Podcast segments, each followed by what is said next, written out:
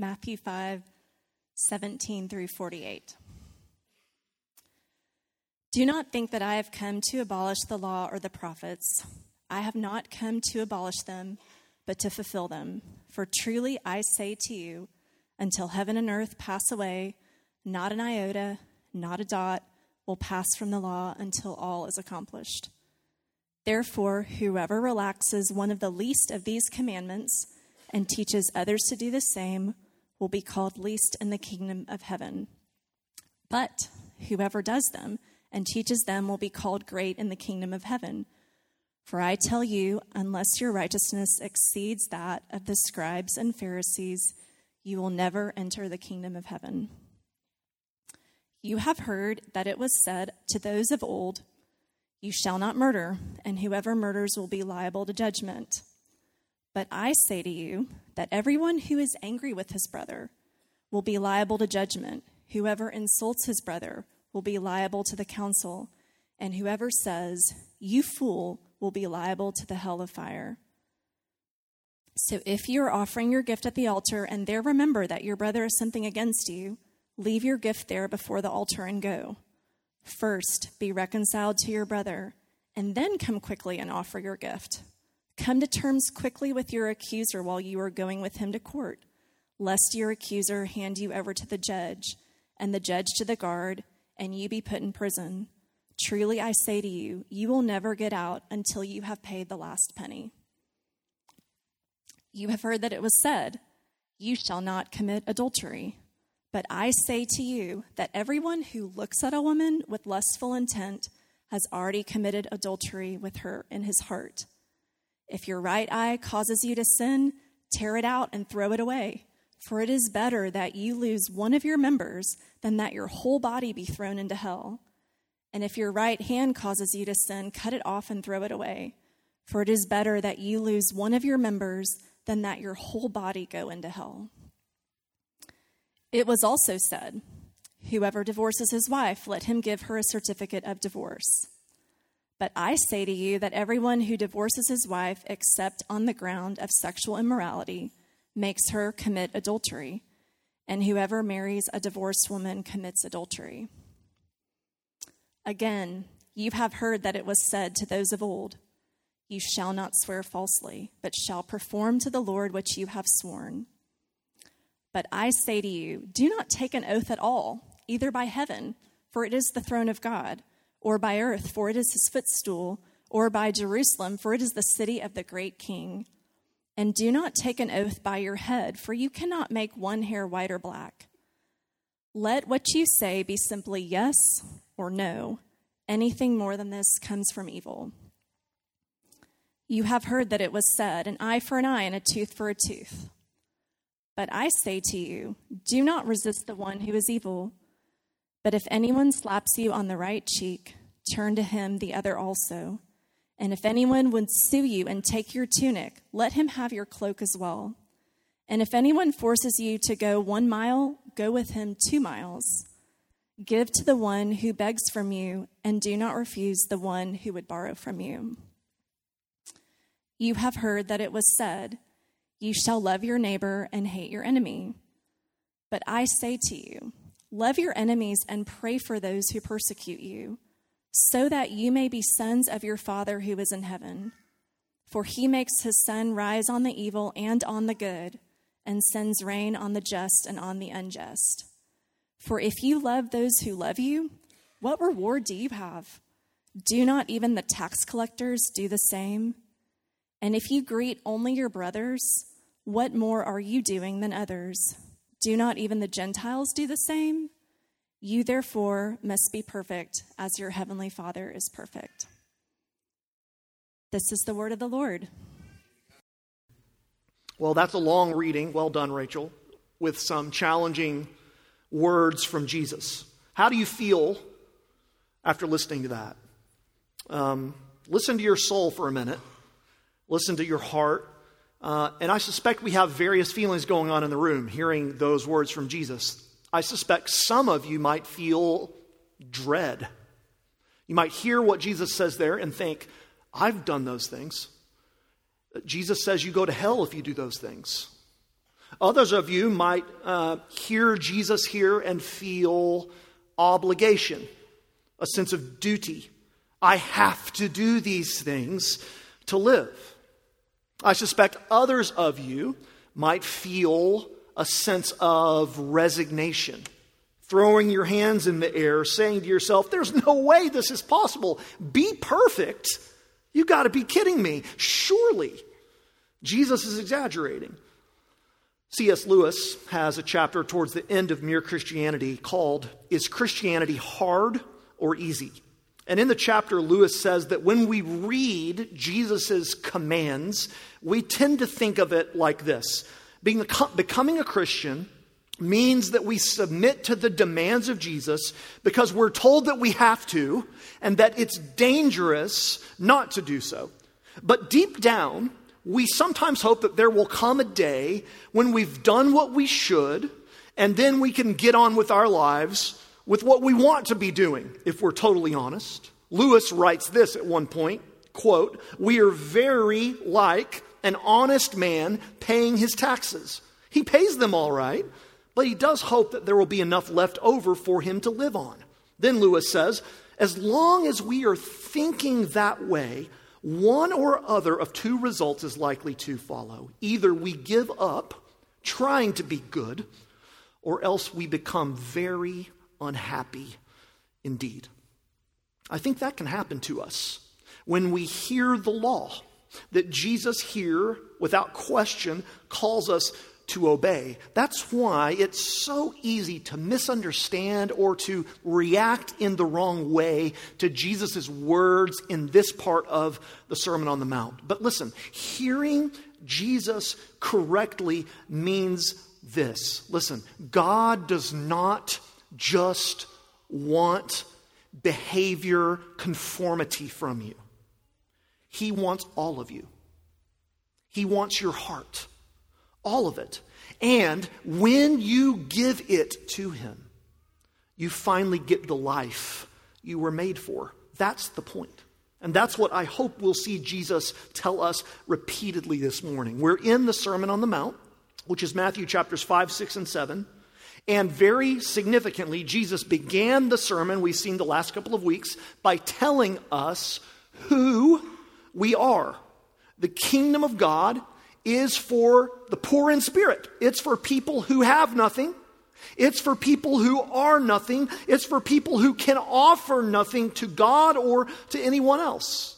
Jesus comes for those types of people. And because of what Jesus does in rescuing us, he told us last week that we have this incredible calling as salt and light in the world.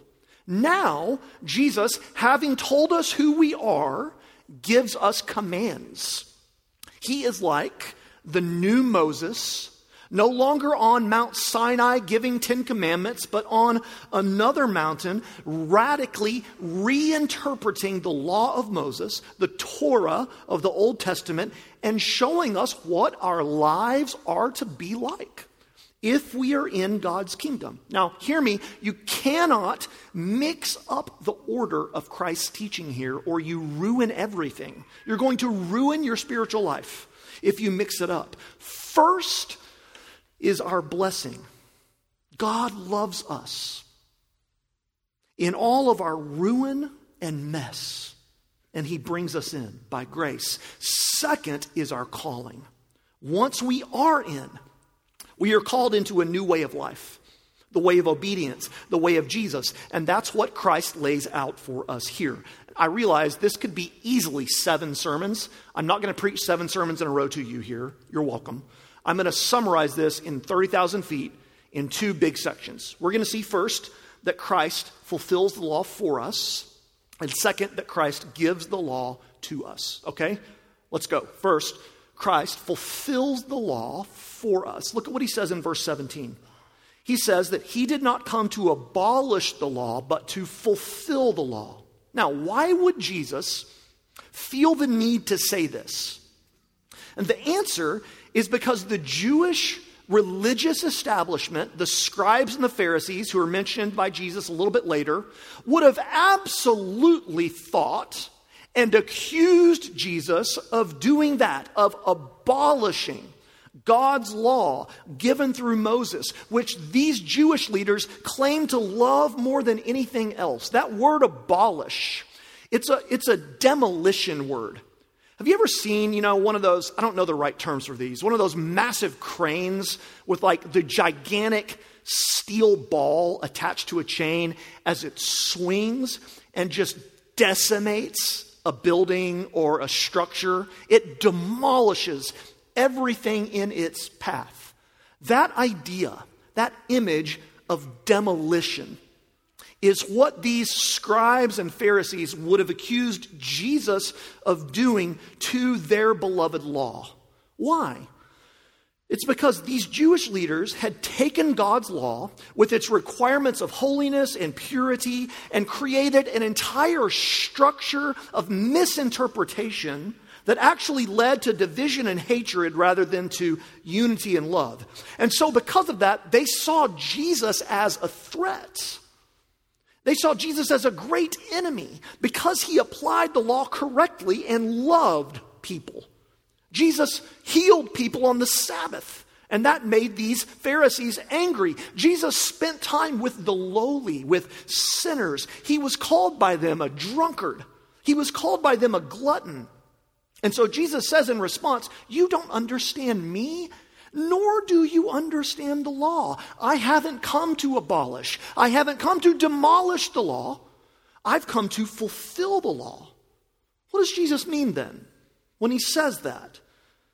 For one, he means that in his own life, Jesus is showing the way of obedience to God's law is the way of blessedness. It's the way of true happiness. Think about Jesus. He was, he was a pretty happy guy. He was full of joy. He was full of hope. He was full of love because of God's law, not in spite of God's law. Why did Jesus spend time with sinful people? Because he loved God's law and therefore cared for the weak and the sinful. The Pharisees misinterpreted both Jesus and the law they claim to love. Jesus fulfills it in that he shows us that obeying God is the best of all possible lives. But he also fulfills it in his role as our Savior, in his role as our mediator. A couple of weeks ago, when we looked at Jesus being tempted in the wilderness by Satan, I introduced you to this theological phrase the active obedience of Jesus. Jesus obeys God with all his heart, soul, mind, and strength. He loves the Lord and he loves his neighbor and he gives that obedience to his people. He succeeds where we fail. Jesus fulfills the law then in that he obeys God for us. He obeys God in our place. He loves God in our place. He honors and serves God in our place. This is the good news of the gospel. Do you know this? Jesus fulfills the law in that he keeps it entirely, gaining the righteousness before God that we can never have. That's what the new covenant is all about. That's what the prophets of the Old Testament promised.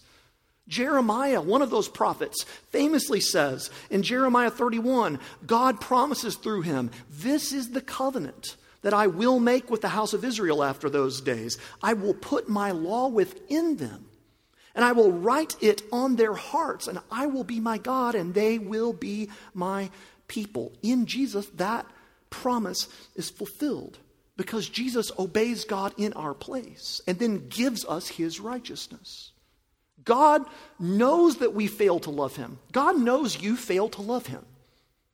God knows you cannot obey him on your own. God knows that we are unrighteous, impure before him. So he sent Jesus to do what we cannot. And through faith in Jesus, we are given Jesus' righteous standing. And the Holy Spirit is poured into our hearts. And as Jeremiah promised, we now have the law written on our hearts. Jesus fulfills the law because he is the yes and amen of all of God's promises. He is the true and faithful witness. That's why he tells us until heaven and earth pass away. Verse 18 Not an iota, not a dot will pass away from the law until all is accomplished. Jesus has done that. Jesus comes with the law in his hands, not to destroy it, nor to destroy us, but as one who would fulfill it and as one who would save us. What great news that is for those of us who feel dread when you hear the law, for those of us who feel condemnation. The law does condemn us, it does, but not with the purpose to keep us there, but to drive us to Jesus, who fulfills it for us. So listen to me when you feel your failure, when you sense the reality of your rebellion, your violation of God's good commandments over your life, look to Jesus Christ in faith. Our sin cost him his life. That's the penalty. He paid for us. But what does he say on the cross? It is finished. We have no need to fear God's wrath. We have no need to fear condemnation because Jesus has taken it for us and brought us into his kingdom. He fulfills the law. But he also gives the law to us. Look at what he says in verse 20. I tell you, unless your righteousness, not my righteousness, your righteousness exceeds that of the scribes and Pharisees, who were known as the two most righteous types of people in the world in that day, you will never enter the kingdom. Then he proceeds to reinterpret the law for us. And what's most critical, what is most critical, is that Jesus teaches again and again that true obedience, that right living, flows from a transformed heart. The Pharisees had truncated and shortened the law and externalized it so that only outward conformity, if you can play the part well, that counts. But Jesus again and again says, no. He goes for the heart, shot to the heart. Bon Jovi reference. And Jesus tells us here, as disciples, very clearly that if you have experienced his love and his forgiveness and his grace, and if you've been brought into the kingdom of heaven, then listen, you will obey my commands. And you will obey my commands from the heart. God wants our hearts, God wants our love. He doesn't just want external conformity, He wants all of you. If you're a parent, you can get this, right? You know what? Even if you're not a parent, remember when you were a kid. Whenever your family does house chores, for my family, that's usually on Saturday mornings.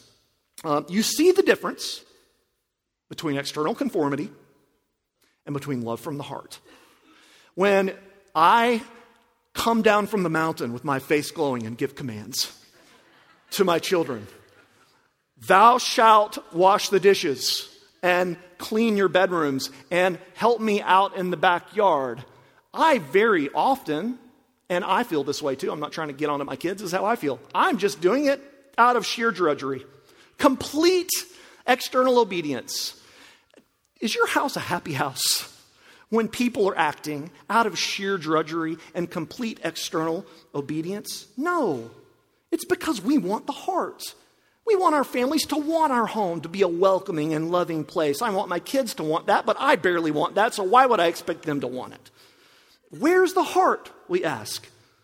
We want them to join us out of love in, in the work, but it often doesn't happen that way. It's easy for us, especially if we're religious types by nature, to go after external conformity. God says, What I want is true obedience that flows from your changed heart. Jesus is very clear here. If you're really converted, you will obey God. You will grow in obedience. To put it theologically, sanctification inevitably follows justification. A 17th century theologian, Samuel Bolton, put it this way very short summary. The law is not the power that enables us to salvation, but it is the direction to which salvation enables. And so, the way to interpret all these commands from Jesus is not just, I cannot do these. Thank God Jesus did them for me. Don't interpret it just that way. That's the feeling of resignation.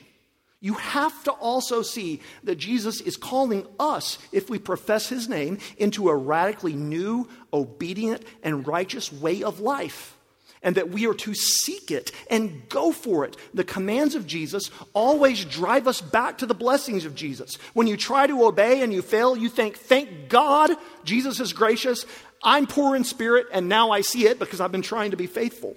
But the blessings of Jesus always lead us to obeying the commands of Jesus. So, what I want to do in the rest of our time is just survey what Jesus' law is.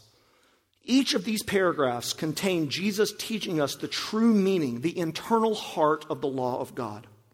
Did you catch the pattern? Every time he gives the old commandment, he says, You have heard that it was said. And then, what audacity, by the way. Again, Jesus is not just a good teacher. No, just good moral teacher says, But I say to you, and then reinterprets God's law. He has real authority. He comes and reinterprets God's law, and then he gives, in five of the six commandments at least, practical steps to how we can obey them. So let's look and see what Jesus calls his people into as we follow him in obedience. The first thing he mentions is anger. Verse 21 You've heard that it was said, You shall not murder, and whoever murders will be liable to judgment. But I say to you that everyone who's angry, with his brother or sister will be liable to judgment. The core of this commandment, which is the sixth commandment of 10, thou shalt not murder, again, is not just external conformity. The Pharisees thought, I've never killed someone, therefore I have obeyed. But Jesus says it's a hard issue. Don't stay angry. Don't nurse hatred against anyone. Jesus is not forbidding you to get angry, by the way. There are many things in the world that you are rightly angry about. And when you're offended by someone, it is not wrong for you to get angry. Paul says in Ephesians 4 in your anger, don't sin. And that's exactly what Jesus is saying here. He's not forbidding you from ever getting angry, but he is forbidding us from carrying it around, from nursing it. Jesus here is confronting the decisions that some of us make to be angry people. This is the first commandment Christ gives. Anger is a big deal. Why? Because we use it to control others. It's really just a form of self righteousness. We feel vindicated, don't we? when we carry around seething resentment against someone else. We feel like we are insiders when we show contempt towards someone who's not in our friend group. On the contrary, Jesus teaches that his people must be those who are reconcilers. Verse 24. And those who do it quickly. Don't let anger stew. Don't nurse a grudge. Don't keep screaming at the guy in the left lane going 45 miles an hour on I 35. Not that I, that's purely hypothetical. Don't live a life that's always angry at President Biden or always angry at the Democrats or always angry at those idiots in Congress. Don't be that way. Christ's call is to turn from it, to lay it down. And if you won't, it will take you straight to judgment. It's that big of a deal. Second, Jesus interprets for us the seventh commandment lust. He says, You have heard it said, don't commit adultery. But I say to you, verse 28, 28, that everyone who looks at a woman or a man, by the way, with lustful intent has already committed adultery with her in his heart. The act of adultery, of sex outside of marriage, violates God's law. But Jesus says, so does looking at someone who is not your spouse with lustful intent. Now, that phrase is really important. It doesn't mean simply noticing a beautiful person. That is not lust. It doesn't even mean being attracted to someone else who you think is attractive. That is not lust. It doesn't even mean being tempted. Jesus was tempted in every way and yet without sin. So we know that we can be tempted and not violate God's law. None of that is lust. Rather, lust is looking at someone, to be blunt, with a sexual purpose. It's staring and going with it. And lust is such a violation because, like anger, the other person is no longer to us really a human being. Because they are now a, thing, a, tool for us to enjoy ourselves, to feel our power. Remember a couple of weeks ago when it was really, really cold, uh, in the Evans house, we lit a fire in the fireplace. And one of the things that always helps us get fire started is to have some kindling right? You start the fire by lighting the kindling, and then the kindling gets the whole fire going. Jesus is saying is that lust is when you use other people as kindling to inflame your own sexual passions. It's not wrong to have sexual passions. God made us as sexual beings. That's a good thing. What's wrong is using another person unjustly to fulfill those passions. Lust is like anger in that it seeks power over another person. Both anger and lust put other people down, though by seemingly opposite emotions, interestingly anger by hatred, lust by desire. Jesus demands sexual purity. He calls us to wage decisive warfare against unfaithful lust. Christ takes it deeper. You can violate God's desire for your life, and you can put down other humans not just by physical adultery, but by wandering eyes by runaway fantasies. There's no one among us who's not guilty of this. Christ's wisdom is to be radical in the solution. Look at what he says. If your eye causes you to sin, tear it out, throw it away. Better to go to heaven with one eye. Lust can decimate and destroy your life. As a pastor, I've seen it many times. It's amazing I'm just going to speak honestly with you men here, especially. It's amazing the number of men I talk to that struggle with lust and even pornography, but won't delete Safari or YouTube or sign up for an internet filter because it just won't work or work won't let me. Jesus says, cut out your eye. And sometimes you aren't even willing to cut off your phone. Christ calls his people out of love to fight against lust. And then when we fail to say, I am poor in spirit, help me, and to keep fighting. Third, Jesus speaks next on divorce. He wants us to love others by refraining from anger, from lust, and then to protect the sacredness of marriage. We're going to talk more about this when we get to Matthew 19, okay? So I'm going to be quick here, but mainly, Jesus is addressing an abuse in the Jewish world of his time in this area. Any Jewish man could divorce his wife for basically any reason if he gave her a certificate of divorce, which validated the divorce and protected the woman from corporal punishment for being an adulteress. So, in the name of being kind, it was actually highly repressive to women. And as you might imagine, divorce for any reason whatsoever was rampant in Jesus' day, just as it is in our day. And Jesus is unbelievably clear here. All divorce is a sin except on the ground of sexual immorality. Again, we're going to look more at that when we get to Matthew 19. But suffice it to say that the goal of this command is the lifelong love of marriage partners. Jesus wants disciples to love their spouses deeply.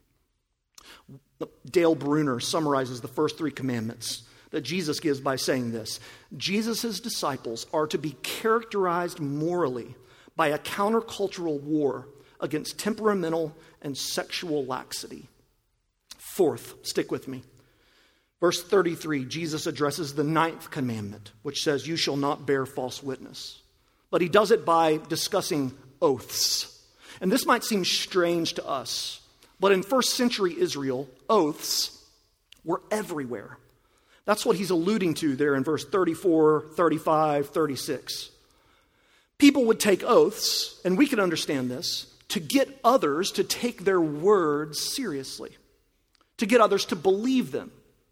And, and, so the larger purpose between Christ's law here is the command of truth. Jesus seeks to protect speech in the community, just like the two previous commands, Jesus sought to protect sex. And you can understand it, I hope. We still do this today. I swear I'm telling you the truth. I swear on my mother's grave. I promise You've got to believe me. We take oath all the time because we live in a culture of lies, a culture of doublespeak, a culture of doubt and skepticism about words and truth. So we use oaths in a way or as a way to get people to believe us, to trust us. And, and like the other issues Jesus deals with here, this can be a way of gaining illicit power over people instead of loving people. What Jesus is saying is that we are just to be honest all the time, and then we won't need to take oaths. All Christian speech should be transparently truthful. When a Christian says, I will be there, the Christian will be there. When a Christian says no, the Christian means no. By obeying this little command, a Christian's whole life is invested with the seriousness of an oath, Jesus says. Next, he talks about vengeance and retaliation. Verse 38, he recasts the eye for an eye language of the Old Testament, known as the lex talionis, literally the law of the tooth. Christ says that equity and justice are not all he wants for his people. By the way, that is an equitable law. An eye for an eye was intended to prevent an overreaction in response to an injustice. But Jesus says, I don't just want justice for my people, I want my people to be exorbitant in mercy and meekness. I want my people to go out of their way to try to help and to be helpful, even to those who are trying to harm us or who have ill intentions towards us. Don't live for vengeance. Do not retaliate. Isn't it true that the most popular movies in the world, maybe other than romantic comedies or Avengers movies, are revenge movies? Marianne and I just, just watched Reacher, season two. Have you seen Reacher? It's a, based on a bunch of books, and Reacher's basically a massive bulk of retaliation. His entire existence is intended to get even and get back at the bad guys. We love those sorts of stories. They go deep into our psyche. But what Jesus demands of us here is vastly countercultural. When you are personally injured by someone, your world should not become paying them back. That is what all the examples he gives are about verse 39 through 42. We don't repay evil with evil, but with attempts to do good, with attempts to love. Let's round it out. Last one, verse 43. Enemy love. This is, this is the craziest of all. It's the most radical thing Jesus says here, I think. We're not just to love our friends, we're to love our enemies.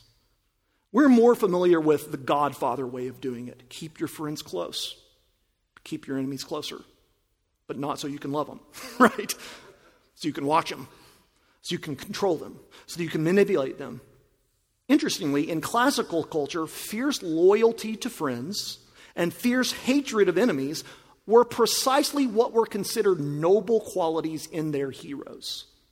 And so I think this command is the summary command for Jesus. He says it's a way you can be like God who thankfully loves his enemies, you and me.